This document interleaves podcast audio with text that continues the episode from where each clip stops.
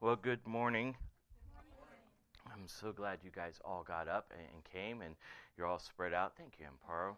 We had a whole group right here and then nobody else wants to sit up front anymore. It's just, I think I spit. I don't know what happens. I know you did good. There we go. But but we are good. So I'm so glad you're here this morning, and I'm I'm always excited to get a chance to get up and share what God's been putting in my heart and this series that we've been going through, um, called the Never Ending Story. Um, the story it started with Christ, His crucifixion, His resurrection, and continues on through us today. Um, as I've said numerous times, Acts is the only book in the Bible that doesn't have a benediction because it's not over. Um, we are we are still living that out. Um, I do want to kind of apologize for last week a little bit.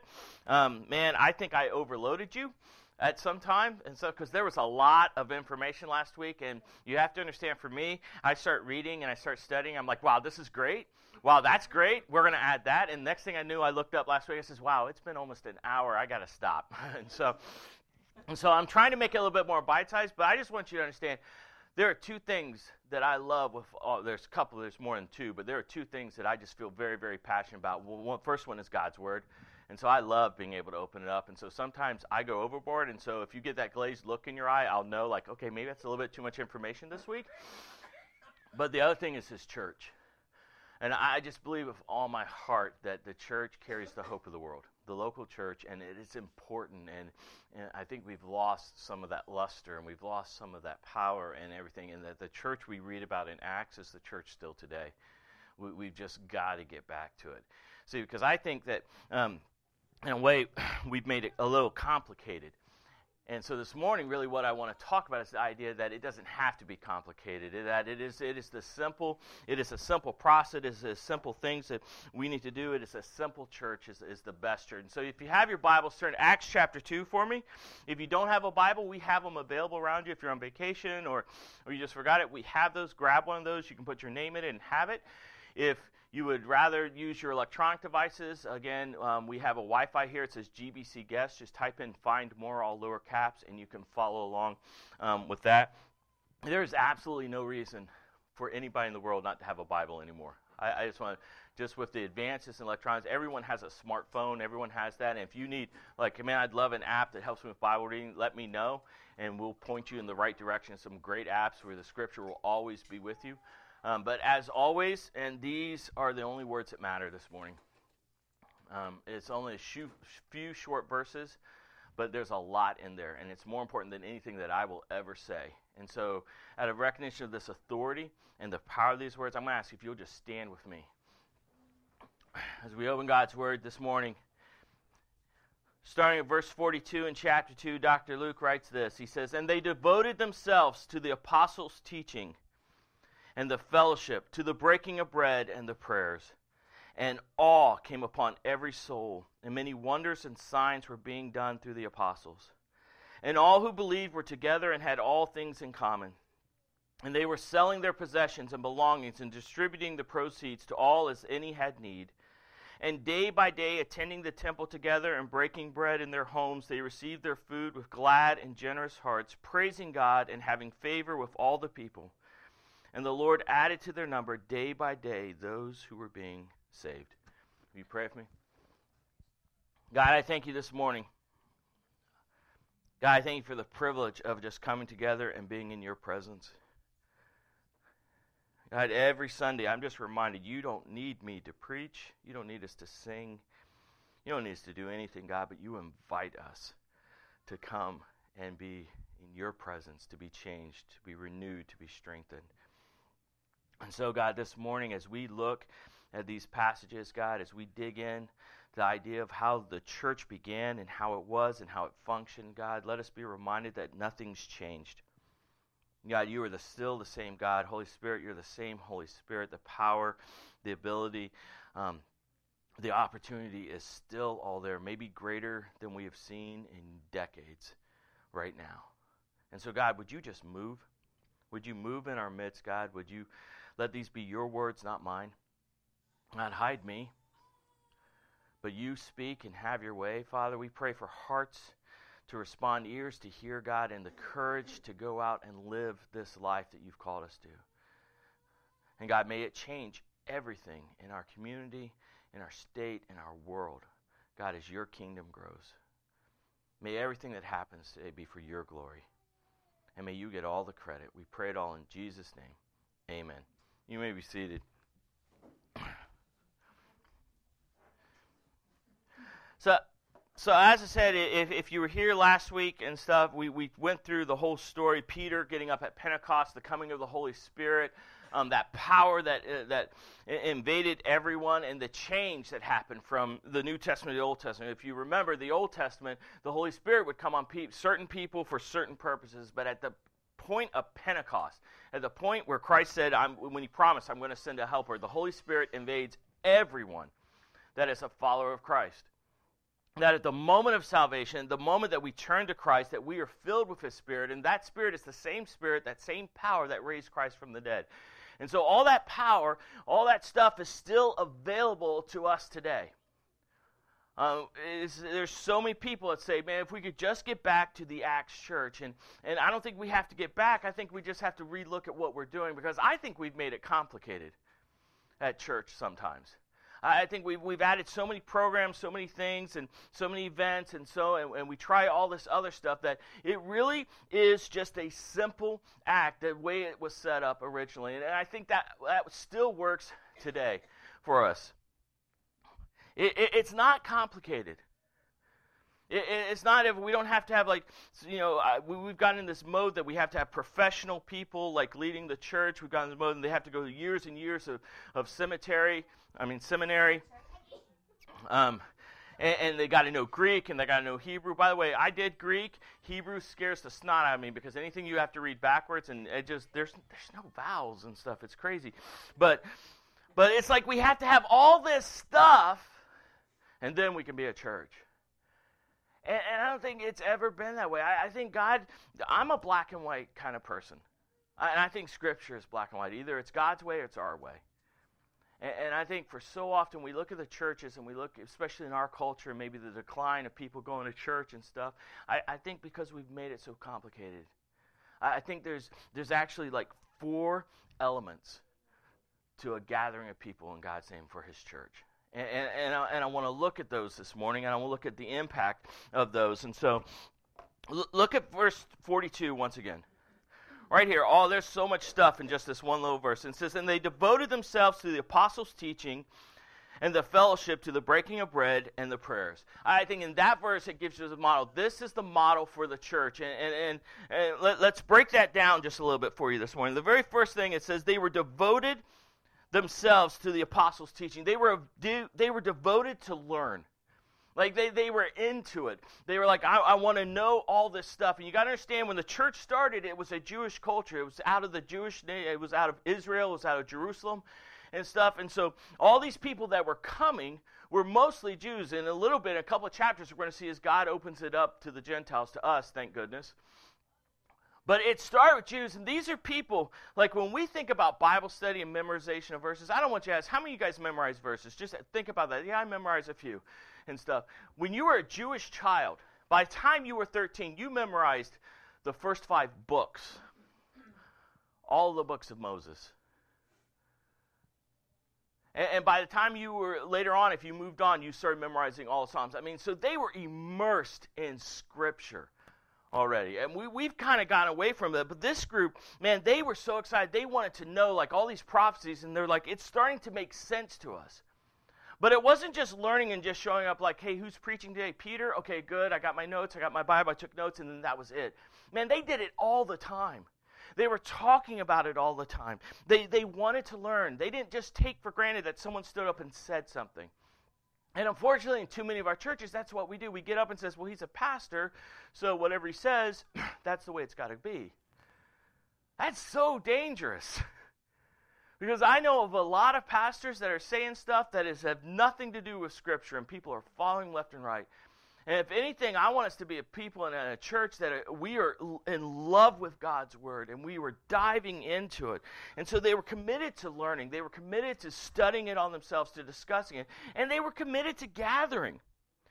They devoted themselves to the apostles' teaching. They, they loved to come together, and when they came together, they talked about Christ because it's important for you and I to know that we know Scripture.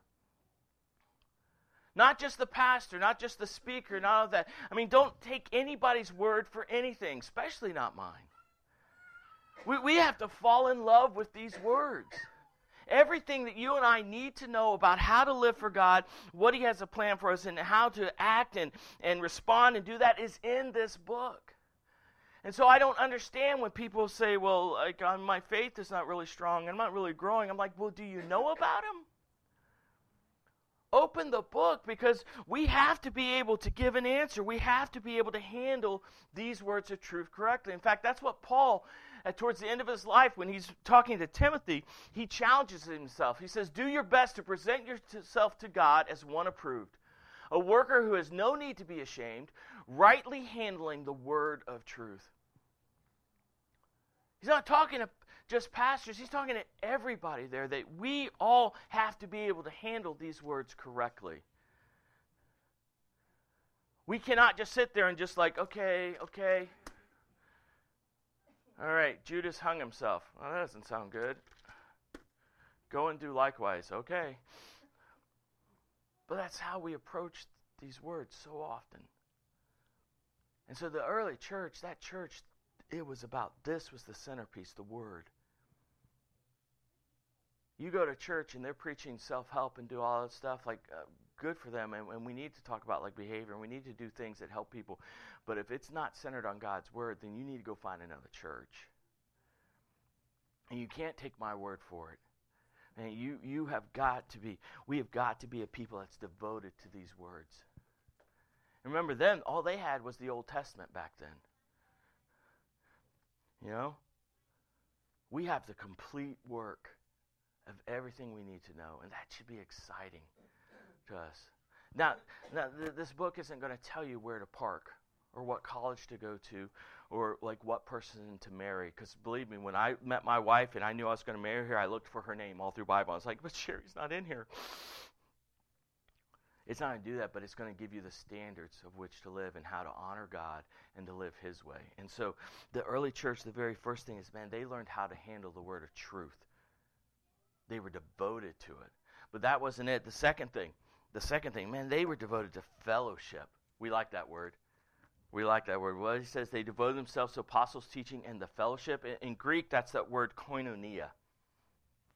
Koinonia. And all koinonia, all that word means is sharing.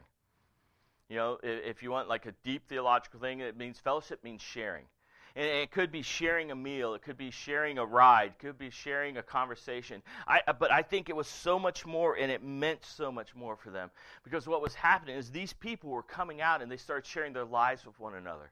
They started investing in one another. And that's one of the things I love about the church. All different backgrounds. There were rich, there were poor people, there were people from different areas, and all this stuff in this early church. And they all had common ground, and they were investing and they were sharing their lives one another. It wasn't just a simple, like, I'm going to go to church, see who's preaching, say, hey, how's it going? You got a name tag? I got a name. Okay, cool. and that was it. Man, they spent the rest of the week, they spent every day just kind of gathering and being in that fellowship of sharing lives. And so they shared each other's burdens and they shared each other's hopes. Excuse me. They shared each other's dreams. There was life interaction. They were investing in one another. You know, one of the blessings that we have in this church is we're a really small church. And so no one goes unnoticed. That scares some people and some people, but if like I don't see you for a couple of weeks, I'm like, okay, I'm going to email you, hey, what's going on and stuff because we notice. And my prayer is that I don't care how big we get, we always notice because we're so invested in, in, one another. And in fact, Paul, this carries on, this whole thing about koinonia and fellowship carries on through the entire New Testament. This idea of this gathering, these people coming together that needed one another.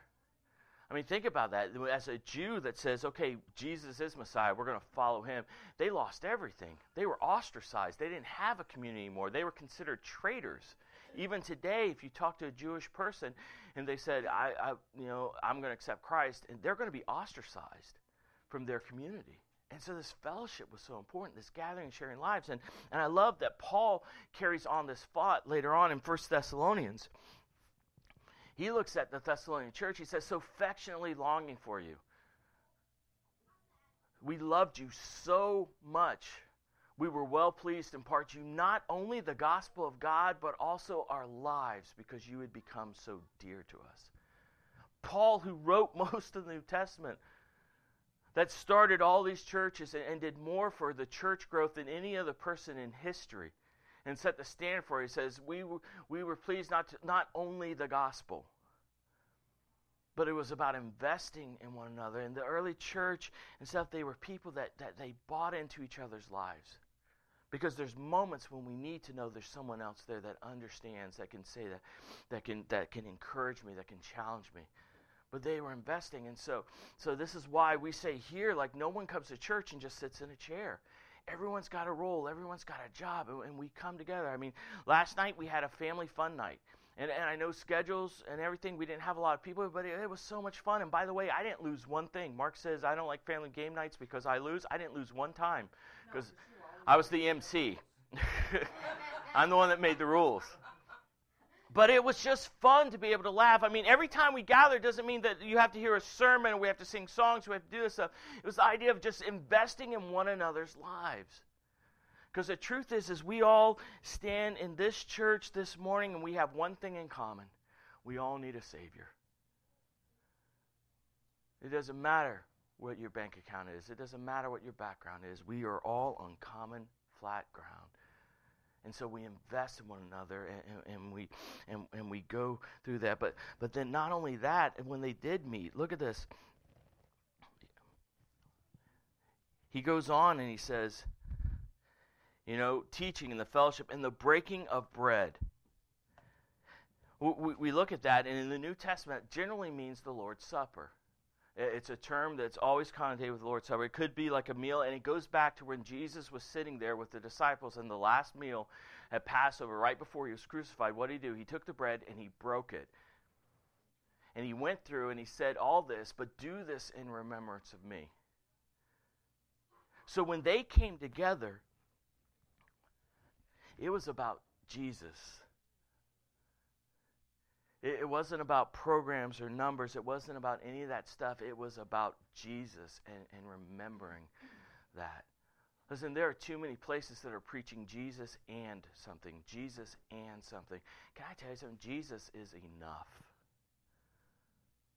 And that's got to be our focus. That's got to be our main thing. Listen, I believe, I believe all my heart in social justice.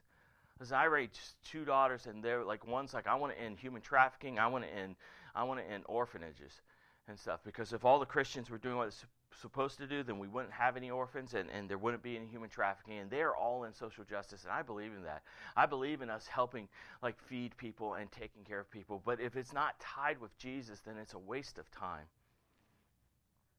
You know, this sounds really, really harsh, but it's that old saying, you know, if you give a man a fish, he'll eat for a day. If you teach a man a fish, he'll he'll eat for the rest of his life. But if you don't tell him about Jesus, he's still dying and going to hell.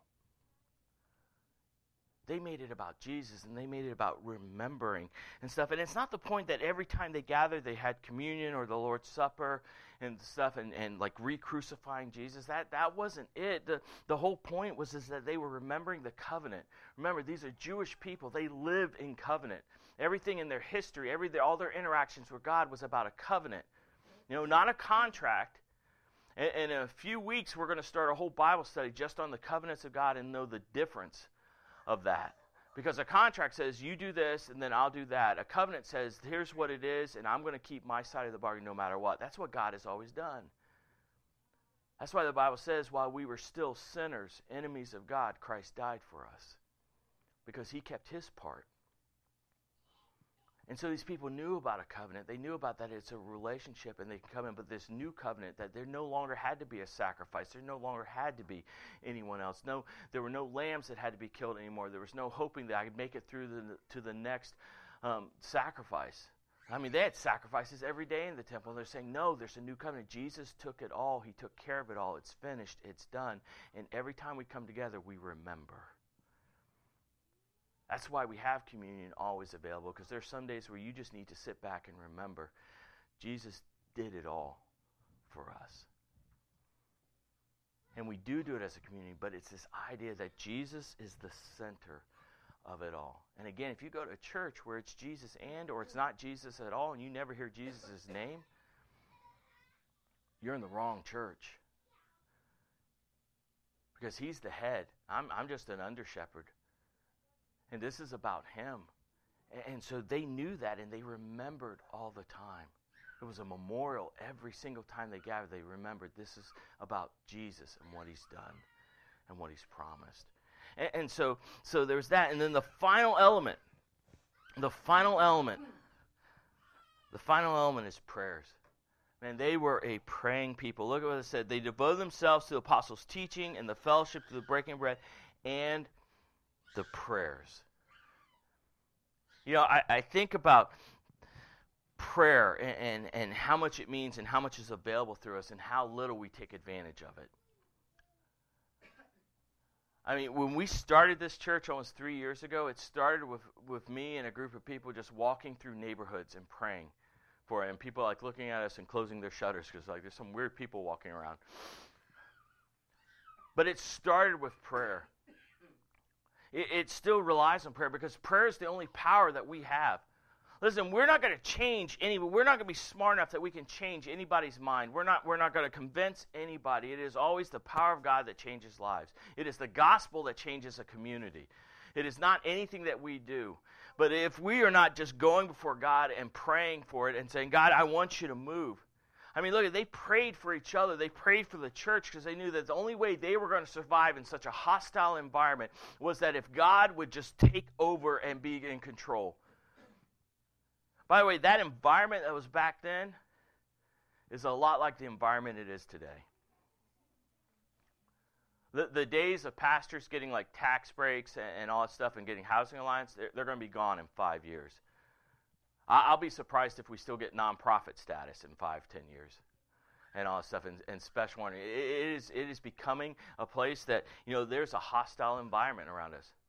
You know, as we read the statistics that people are leaving the church and the church is getting smaller, I don't think that. I just think that it used to be that you went to church because that's where you made your business contacts. That's where if like you were seen at church, then like, okay, you're trustworthy, I'll buy a car from you. Or I'll buy insurance from you. They don't need to do that anymore. We've lost kind of that stature in the community. It used to be that every time a town had a meeting or something important was happening, they would go to the church to meet. It's not like that anymore. You want to go to the center of a community, go to the movie theater. Go to the, the mall or something or wh- whatever's around because that's where all the business is happening. That's where all the decisions are being made. And so we live in a hostile environment, and the only thing that's going to make a difference in our community is if we start praying. This is why I'm always like, man, are you praying for one another? Are you praying for me? See, because we what we care about, we pray about. And the honest truth is, I, I, tell this in the discovery class, and it's part of like our little covenant, our relational co- covenant, is that we're expected to pray for one another and pray for the leadership, pray for the elders when I make them get up and do the welcome and, and do stuff. And they got to sit around with me saying, hey, I got a new idea, let's try this. And like, oh my goodness, here we go again. Um, pray for our leadership. But for me, if I know you're praying for me, man, I will give you every ounce of my attention. If I know you're not praying for me, I will smile. And th- I, this is hard. i I'll smile at you. I will thank you and I will say, God bless you. Because the people that care about me pray about, pray for me. They're invested in me. And I can invest in them. We, we need, we just, prayer. That's why we do that bless every home. If you haven't done that, we, you literally, we can show you how to sign up on a website. You put your address in, and we'll give you the names of all your neighbors so that you can walk around and you can pray for people by name because prayer is the only thing that's going it's not a program. It's not a strategy it's a command that we pray for one another. In fact that's what paul talks about in ephesians. He says praying at all times in the spirit with all prayer and supplication. Everywhere you go your life should be a prayer. To that end keep alert with all perseverance making supplication for all the saints by the way, you're going to notice something in the New Testament. It says, listen, serve people, love people, pray for people, but especially those that are in the family. And so a church that's not praying isn't a church. We, have given up on all the power that is available to you. You understand, prayer is limitless.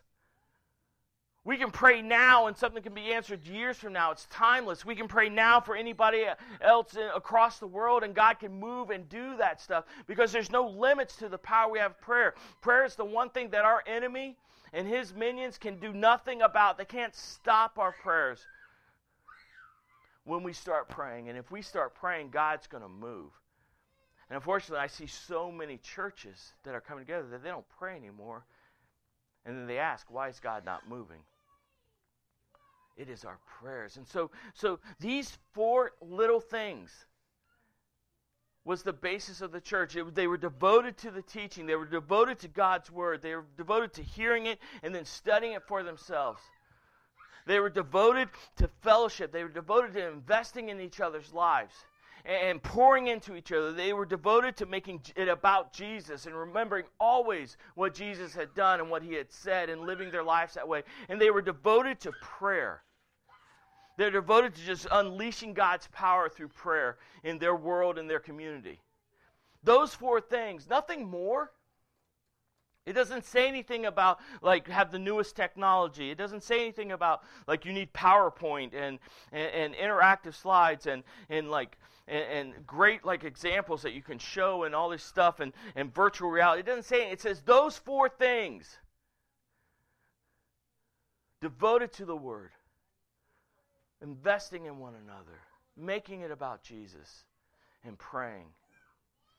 That made the church. You promote that as your church today, a lot of people are going to be like, okay, well, you don't have everything I need. But back then, it changed everything. So, so let's look what happens when, when we just do it simple. See, this simple little life had a huge effect on their, on their community. Look at verse 43. The very first thing, after these things and, and these little elements that they had every time they were together, and how they built their fellowship, how they built their community. In verse 43, it says, And awe came upon every soul, and many wonders and signs were being done through the apostles. I want you to understand when we say an awe, your Bible may say, and fear came upon. By the way, when it says that, it is not talking about the people in the church.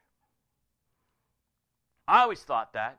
I always looked at it and says everyone was like, wow, this is just wonderful. It's not talking about the people in church. It's talking about the people outside the church. See, what was happening is God was doing so much and moving so much in power through that group of people that they started, the people outside said, there is something happening there that we can't explain. Literally the people outside that didn't know any better saw a difference in what was happening in this community as opposed to their community. When's the last time did you go to a church or hear somebody outside church saying, "Man, there's something happening there, and I don't know what, but it's it's it's actually kind of scary." Not because they're throwing snakes, because that's always scary. I just I never understood that but the people saw it and they they saw it and it says they saw wonders and signs Listen, I'm, I'm not talking about like we're going to fill this with water and I'm going to walk on it or we'll bring like a dead body up here and we'll like raise it from the dead and, and, and all that stuff. Anything. I'm just saying that it was evident. It was it was it was obvious that God was at work. And if we are a church, if we are people wherever you're at, and we are living the way God has called us to live, and we are doing it His way, it's going to be obvious that God is at work. Everyone outside saw that, and it filled them with awe. You know, it's a crazy prayer, but I'm praying every single day that one day Orlando becomes known more for Jesus than it is for Mickey Mouse. Because Mickey's fun for a week, Jesus is for eternity. We need churches that people are standing by and saying, What is going on? And it doesn't matter if there are 30 people there or 3,000 people there. When God is at work, people are going to take notice. And that's what was happening here because they were just keeping it simple. But not only that, not only on the outside, but on the inside, it was affecting them. It, it was changing them. Look at verse 44 and verse 45. And it said, And all who believed were together and had all things in common and they were selling their possessions and belongings and distributing the proceeds to all as any had need. Look at that. For the very first thing that you look at is that they had all in common. There was a unity there that we don't see anymore. There have been more churches started because of church splits than there are church plants. There are more churches that have broken apart because the carpet isn't the right color, or the pews aren't soft enough, or someone took my chair, or you guys changed the music and I don't like that music. And an entire church is split. I used to be a part of church that split five times over music. Five times over its history. That's ridiculous.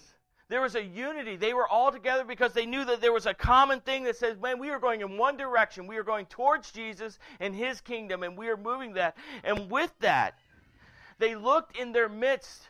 And again, these are people, these are Jews that say, listen, I choose Jesus. Remember last week I talked about, Peter said, be saved and be baptized? You know, repent and be baptized. Because that baptism was a public profession saying, I'm going to follow Jesus. And when they did that, they were seen as traitors. They lost everything. They lost jobs. They lost land. They lost friends. They lost family and everything. And so when they came together, there was great needs. And, and all that happened is that the people in the church there early, they looked around and they saw the needs. They understood the needs. And they gave for the needs. No, I'm not saying that. Listen, I'm not telling you, like, hey, if you really want to follow Jesus, empty your bank account and put it all in the church account. If you really want to do that, I'm okay. But you don't have to. It's about seeing needs, acknowledging them, and, and, and, supplying needs for through God's people. The greatest way that God supplies needs is through his people. That's always been his plan. These people were open handed with their stuff, is what it's saying. They're like, listen, if this will help you, then that's great. I'm going to give it away. See, this is why I believe with all my heart that if the church was being the church, we wouldn't need Social Security or Medicare or orphanages or any of that stuff. I mean, just, just listen to this statistic, and this is old. If everyone on this planet just tithed, that said, I'm a follower of Christ, just tithed 10%,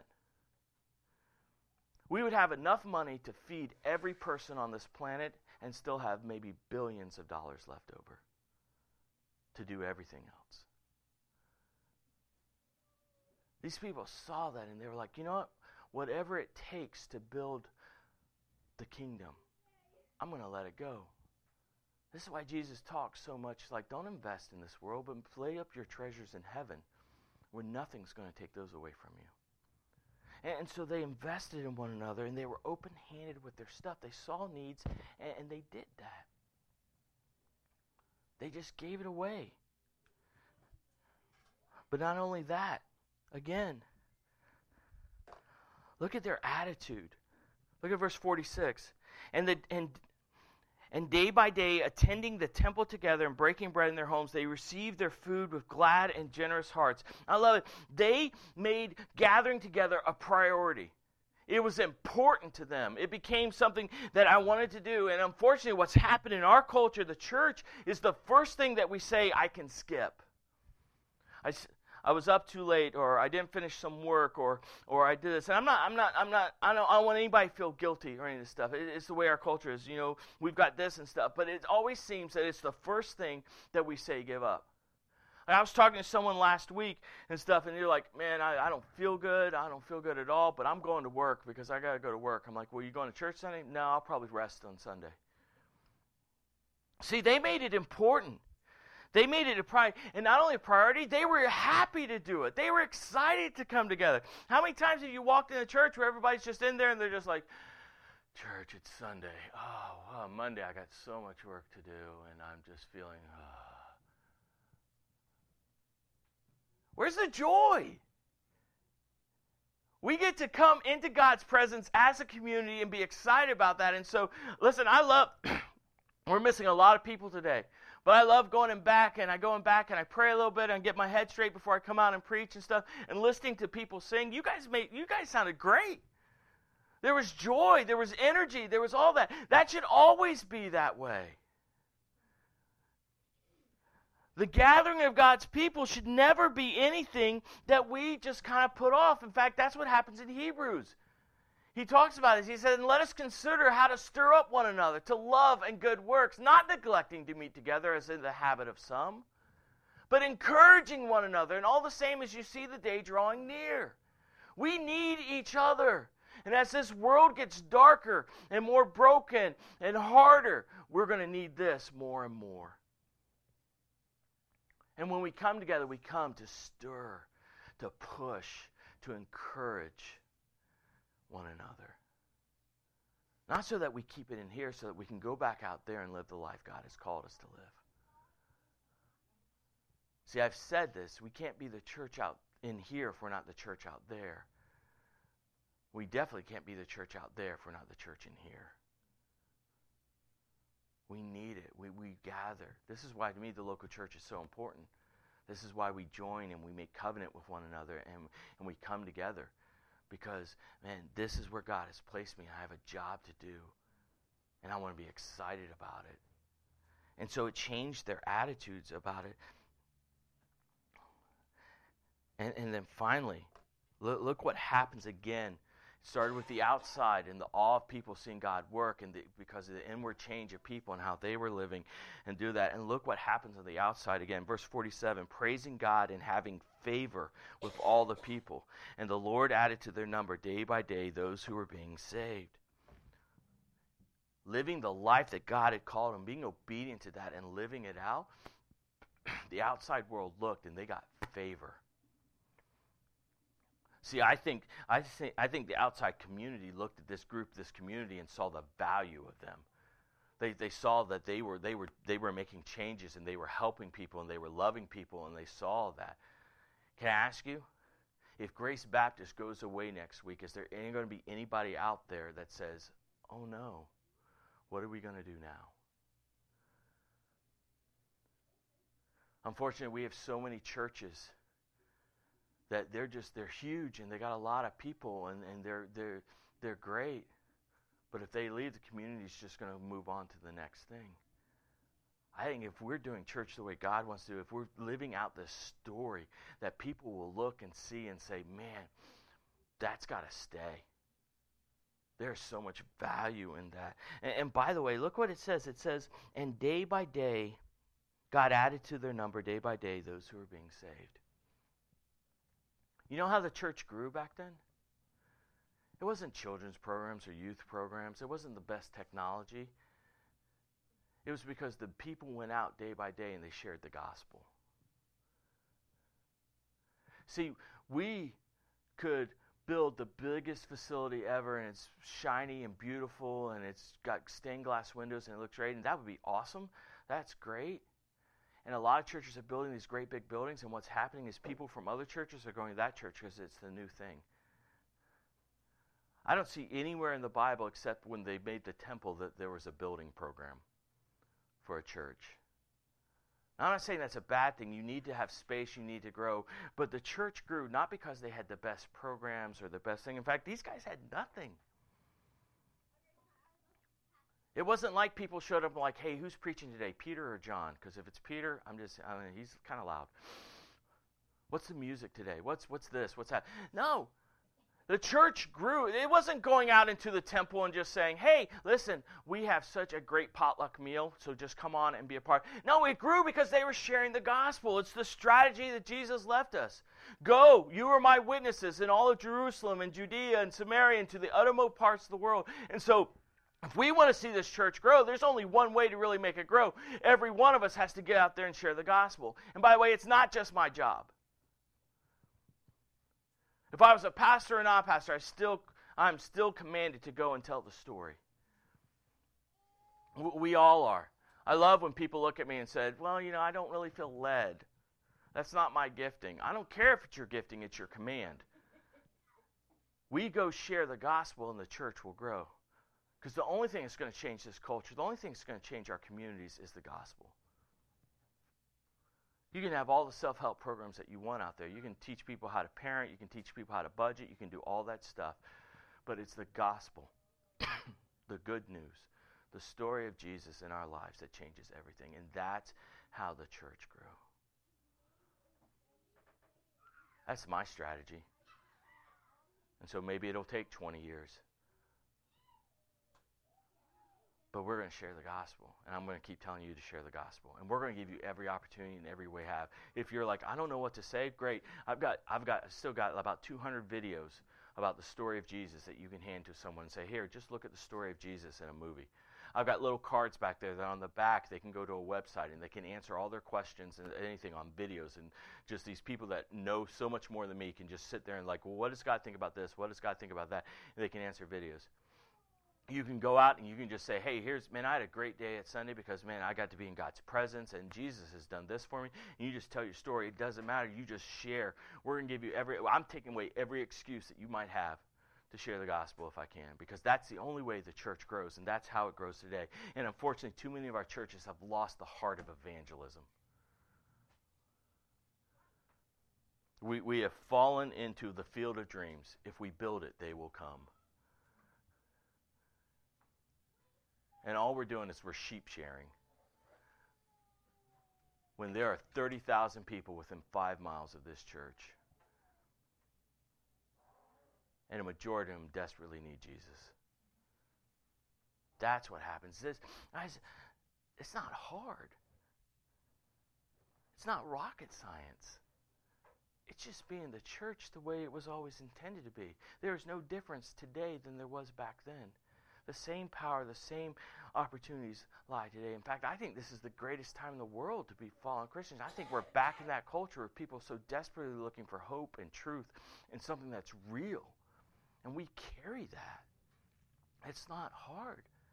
We've got to get out of the idea that it's all programs and all this other stuff and, and, and need all this stuff. Like, yes, we want to move. We want more space so we have room for kids and we have room for more people to come and grow so you're not cramped in there. So when 40 people gets in here, it doesn't feel like it's 105 degrees. We want that and we want to see God move. But to do that, if we're going to move, that, that's where we're at this church. Going to tell you, to grow, I think we need to move. To move, we need to grow. And the only strategy I have in here is the unity of the church and the people sharing the gospel. That's what we do. I, I love, I love this quote. I'm going to close with this. Martyn Lloyd-Jones says this. He says, We must cease to think of the church as a gathering of institutions and organizations. And we must get back to the notion that we are the people of God. You know what that means? That means there's nothing they can do out there. There's no law they can pass. There's no thing that they can, no no, no thing that they can say that could ever stop us or could ever harm us because our eternity is secure. Our dad is bigger than everybody else's dad. And all we have to do is be simple and live the way Jesus told us to live, and lives will be changed. And the church will grow. Not for Grace Baptist's sake, but for the kingdom of God. Because this church will go away. Every church will go away. God's kingdom lasts forever. That's what we're building. And it's simple to do it this way.